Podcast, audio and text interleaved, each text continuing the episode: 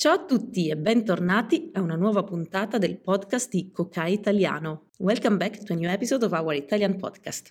Quando ero piccola amavo un libro per bambini che si chiama Il libro degli errori del famoso scrittore per l'infanzia Gianni Rodari.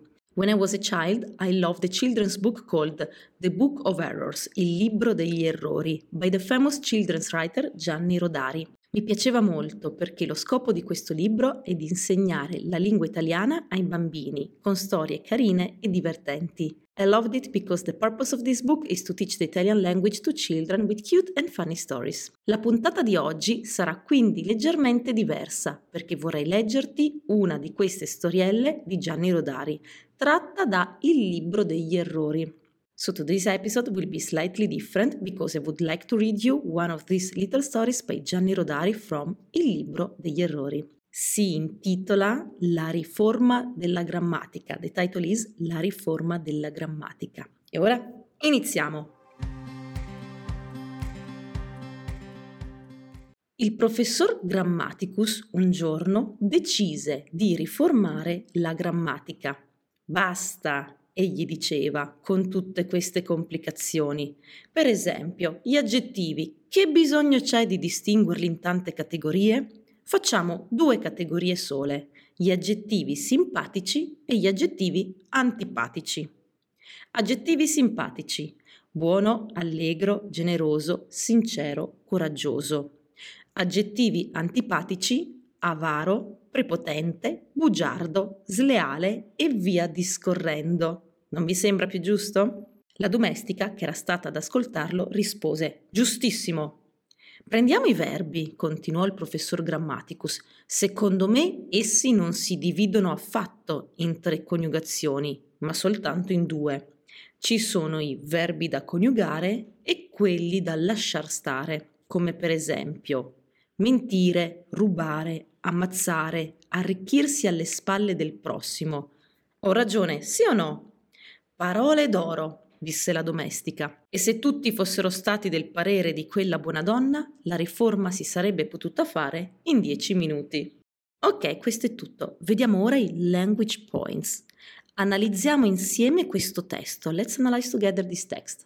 Il professor Grammaticus vuole riformare, cioè vuole cambiare la grammatica italiana perché pensa che sia troppo complicata. E io penso che molti studenti siano d'accordo con lui. Hm? Decide quindi di dividere gli aggettivi in due gruppi, quelli simpatici e quelli antipatici. Conosci il significato degli aggettivi che menziona nella storia? buono, allegro, generoso, sincero e coraggioso. E ancora, quelli negativi forse sono più difficili. Avaro, prepotente, bugiardo, sleale. Poi dice e via discorrendo. Che significa? Significa eccetera eccetera. Il professor Grammaticus inoltre il professor Grammaticus inoltre vuole dividere anche i verbi in positivi, i verbi da coniugare, e in negativi, i verbi da lasciar stare. Conosci il significato di questi verbi da lasciar stare secondo il professore? Mentire significa dire le bugie. Rubare significa prendere le cose delle altre persone. Ammazzare significa togliere la vita a un'altra persona. Arricchirsi alle spalle del prossimo significa diventare ricco sfruttando qualcun altro.